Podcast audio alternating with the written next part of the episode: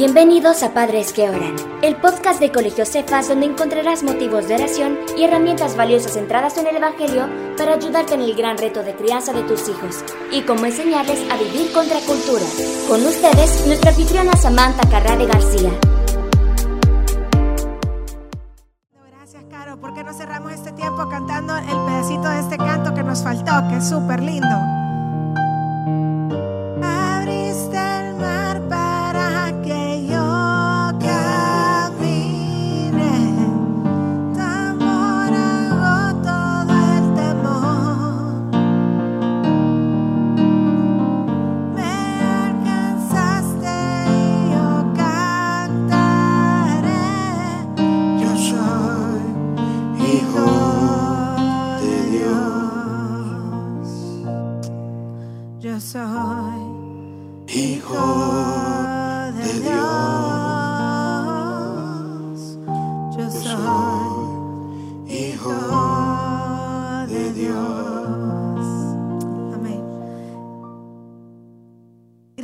Hermano Marco, Tony, eh, Caro. Los dejo ahora con Anita, que nos trae un tema súper especial para esta mañana. Es eh, este tema del anime, el manga y todo este tipo de caricatura de origen japonés. Eh, Anita va a poder hablarnos un poco acerca de eh, la influencia sobre nuestros chicos y darnos un poco de criterio. Eh, así que dejo con ustedes a Anita Bernal. Buenos días, Dios les bendiga. Eh, vamos a, pues, a pedirle a Dios que nos hable, repito, solo con esto. Quiero compartirles con ustedes un poquito de información. Yo sé que tenemos poco tiempo y, y es breve.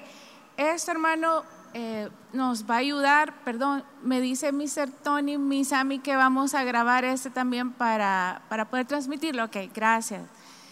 Este, vamos a hablar un poquito para conocer más que todo aspectos generales del, del anime y manga, porque es importante, hermanos, saber qué es lo que nuestros hijos hoy en día están, están siendo expuestos. Yo sé que para muchos puede ser incluso conocido este tema eh, sobre la, el anime, porque en realidad no es algo nuevo, es algo que ha existido y, e incluso nosotros cuando estuvimos chiquitos vimos parte de este eh, contenido, vimos parte de esos dibujitos que para nosotros son mayormente conocidos así. En realidad el anime es una expresión artística con propósitos, tiene eh, sus raíces y sus propósitos y sus características, las vamos a ver rapidito. Es una expresión artística que proviene de Japón y la palabra eh, tiene origen francés, que es animación.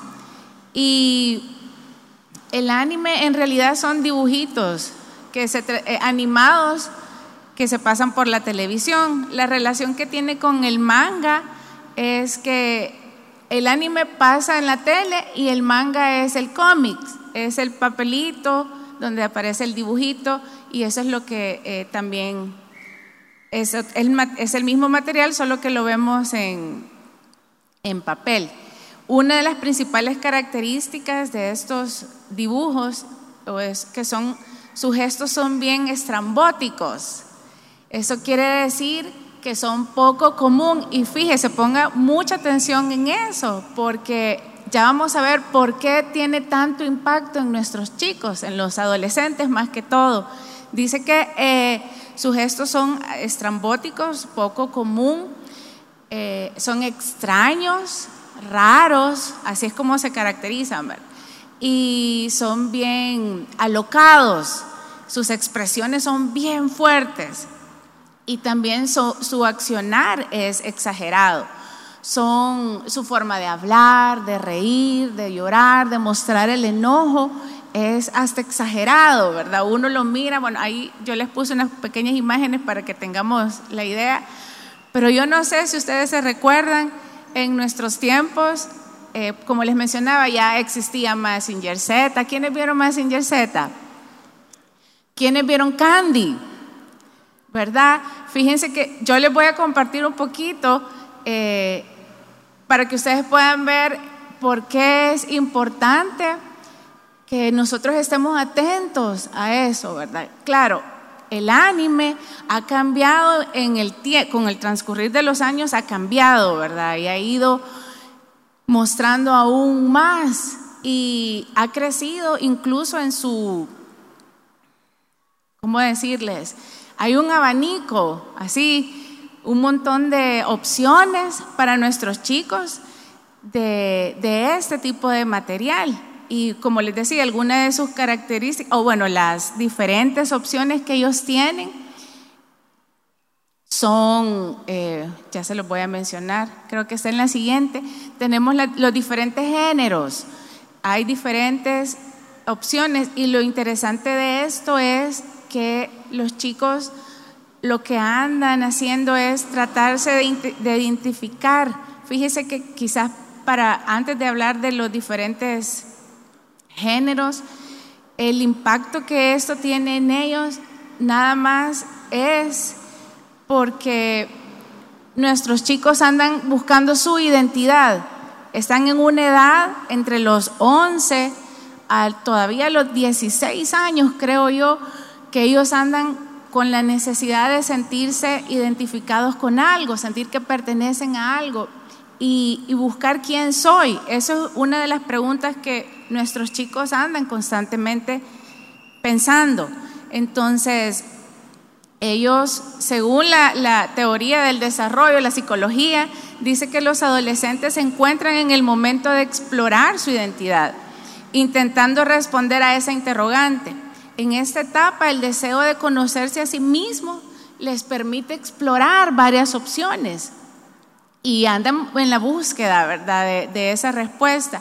Por esta razón es que ese material del anime se vuelve tan clave en la vida de ellos, porque como expresan las emociones de una forma tan clara, ellos se identifican con más facilidad a la expresión de los sentimientos. Entonces, es bien protagónico en la vida de los adolescentes, ya que las caricaturas y los personajes, como les decía, muestran las emociones, los sentimientos de una forma explícita.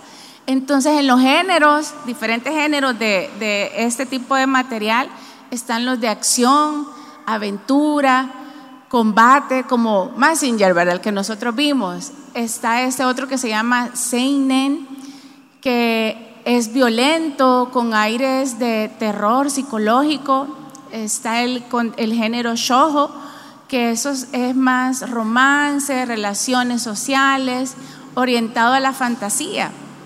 Luego está este Josei, que es más romántico y es más real.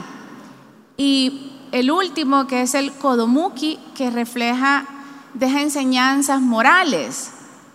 El hecho es, hermano, que yo quisiera decirle, ¿verdad? Mire, prohibámosle a nuestros hijos este contenido, es peligroso para ellos, pero por la misma necesidad en la que ellos están, ellos andan en busca de sentirse identificados con eso. Y por eso es tan atractivo este material. Y el problema es que cuando ellos inician, pueden empezar viendo ese que deja una enseñanza moral, ¿verdad? Pero poco a poco, otra de las características del, del, del anime es que es adictivo es sumamente atractivo para ellos, primero porque se identifican. Luego, al ir viendo que hay material y más contenido y diferente contenido, eh, ellos van queriendo más. Les impacta porque afecta sus emociones. O sea, ellos dicen, así me siento yo.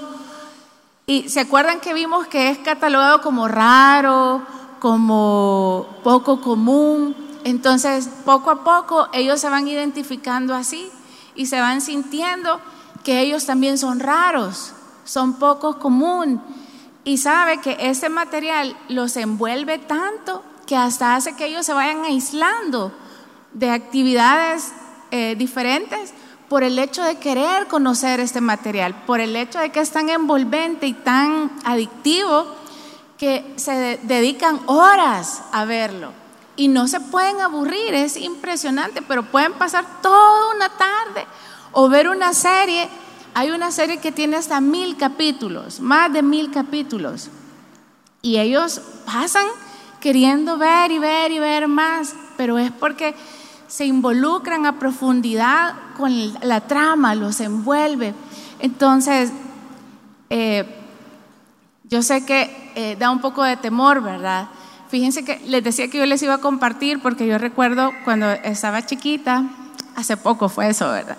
Estaba chiquita, yo veía Candy y mis papás, bueno, de hecho mi papá me prohibió verlo y que no se imagina por qué, porque yo soy bien llorona y cuando yo veía Candy yo lloraba, me ponía tan triste que de verdad yo, yo sentía lo que le pasaba a la pobre Candy y era algo que mi papá me veía llorar y me decía, ¿qué te pasa? ¿Por qué lloras así? Es que Candy y Annie y Anthony. Y me podía todos los personajes, ¿verdad? Entonces mi papi al verme decía, no, ¿qué te pasa? ¿Cómo vas a llorar si eso no es real? Etcétera. Todo lo que ahora nosotros nos hace pensar lo que ven nuestros hijos, ¿verdad? Cuando los vemos tristes, apagados, aislados claro, uno entra en temor y yo ahora entiendo a mi papá, ¿verdad? Y digo, ahora sé por qué me prohibía ver ese programa. Pero yo les decía, sería bien fácil venir y decirle, hermano, prohíbale, quítele el anime, no lo deje que vea. Pero yo sé que va a entrar en conflicto con sus hijos. Su relación con ellos va a empezar a ir mal. ¿Y sabe qué es lo peor? Yo recuerdo que es cierto, yo no lo podía ver cuando mis papás estaban en la casa. Pero ¿qué cree que hacíamos con mi hermana? Tengo una hermana mayor. Cuando mis papás se iban, nosotros veíamos Candy. O a veces era tanta la necesidad, digamos así, o el deseo de ver el bendito programa, que nos íbamos a la casa de la vecinita. Y a ella no le prohibían ver Candy. Así que ahí íbamos a llorar todas, ¿verdad? a ver, a ver a Anthony que se moría y que la pobre Candy le pasaba tragedia tras tragedia y era bien triste. Entonces yo le podría decir, prohíbale, quíteles, no les compre manga, pero no sé, yo mejor le pediría que ore, que el Señor le dé dirección y que quizás mejor hablemos con nuestros hijos, podamos compartir con ellos eh, y entender, ponernos como en sus zapatos, ¿verdad? Y decirle, mira, yo veo que te interesa, pero quizás hablarles del contenido de esto, mencionarles los riesgos que hay y que no es que se los queramos prohibir porque yo digo y porque no me gusta, sino porque tienen un efecto. Y eso es lo que nosotros queremos prevenirles, ¿verdad? Que ellos puedan ir de un contenido que sí le puede enseñar algo de moral, y ser como una buena persona, pero después, ¿a qué te va a llevar ese otro, ese otro contenido? ¿Qué más vas a querer ver?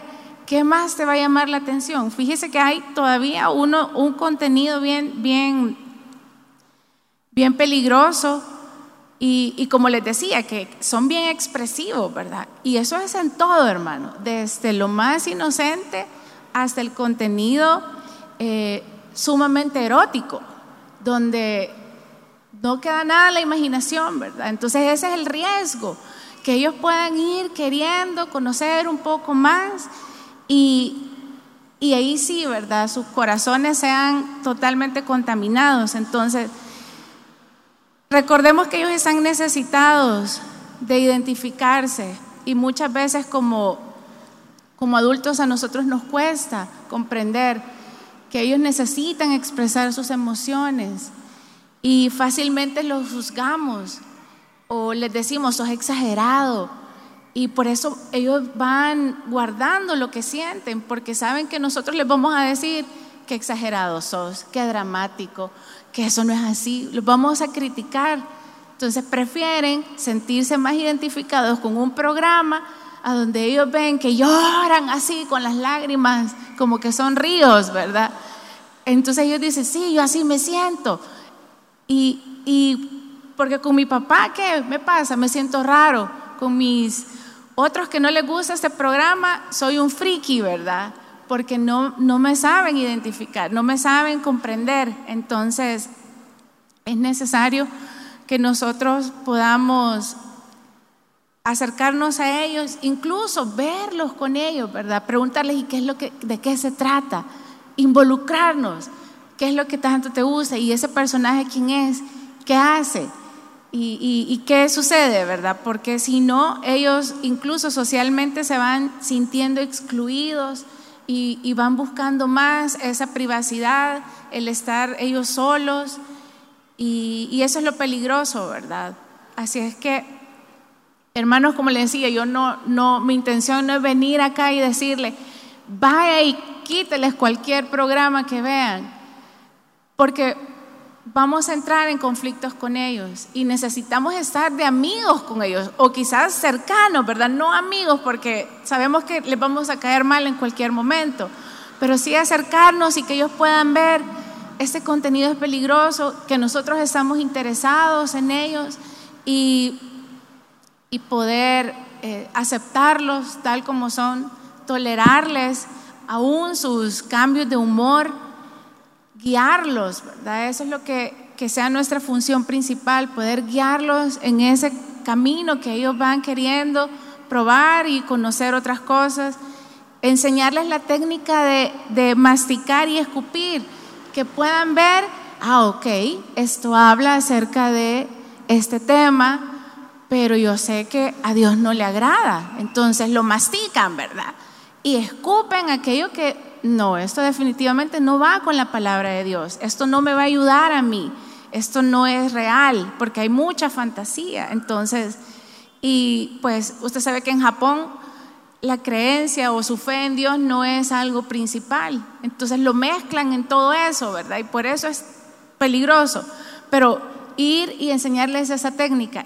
Y lo principal, aunque sea como tercer punto, pero es lo principal, orar por ellos, hermanos. Que el Señor ponga en sus corazones esa comprensión, como orábamos el versículo, ¿verdad? Que les dé la sabiduría, que puedan involucrar a Dios en todos los aspectos de su vida y aún en lo que miran, que el Señor a través de su Espíritu les pueda decir, ¿crees que esto agrada a Dios? ¿Crees que esto te está dejando un mensaje importante? Esa es nuestra principal petición, hermanos, que el Señor nos dé sabiduría, que el Señor nos ayude y, que guarde los corazones y las mentes de nuestros hijos. Dios les bendiga. Gracias, Anita, por preparar este tema con, con cabal, con presentación y todo. Dios te bendiga. Eh, Anita habla no solo desde su corazón pastoral, sino como mamá, ¿verdad? De dos chiquitos, no tan chiquitos ya. Este cabal, como Ana decía, eh, la, cultura japonesa eh, no toma en cuenta a Dios, ¿verdad? Entonces, ellos, todo eso transpira en los muñequitos. Y otra cosa, hermanos, que ahorita solo pensando, fíjense que yo trabajo con una organización que ayuda a las personas con ansiedad y depresión desde un punto de vista bíblico. Y estamos emprendiendo, en uno de los países que estamos emprendiendo eh, ministerio es en Japón. Japón tiene la tasa de suicidio más alta existente. Ellos consideran el suicidio un honor. Para ellos es un honor el suicidio, no, no, no, no, no hace sentido para nada, pero dentro de su cultura sí hace sentido. Entonces, todos esos valores, yo veo que, siempre está el personaje incomprendido, que siempre está el eh, cabal, temas como lo que decía Anita, lo, erótico, el homosexualismo lo normalizan, el autolesión la, normalizan, si no me equivoco, ve Anita, Anita está más empapada de este tema, eh, pero normalizan unas cosas, hermano, que cabal, como ella decía, da, miedo. Entonces, lo menos que podemos hacer es sentarnos con ellos a verlo, como decía Ana, ¿verdad? Eh, averiguar si sus hijos lo están consumiendo o no, empezar desde ahí, porque tal vez ni, ni cuenta nos hemos dado si lo están consumiendo y estar bien pendientes. Cierre sus ojos, vamos a orar. Eh, por este tema, que Dios nos dé sabiduría. Era el tercer punto de Ana. Señor, ayúdanos, danos sabiduría para saber poner límites. Gracias por acompañarnos. Recuerda que no somos padres perfectos, sino que por la gracia de Dios somos padres que oran. Hasta el próximo episodio.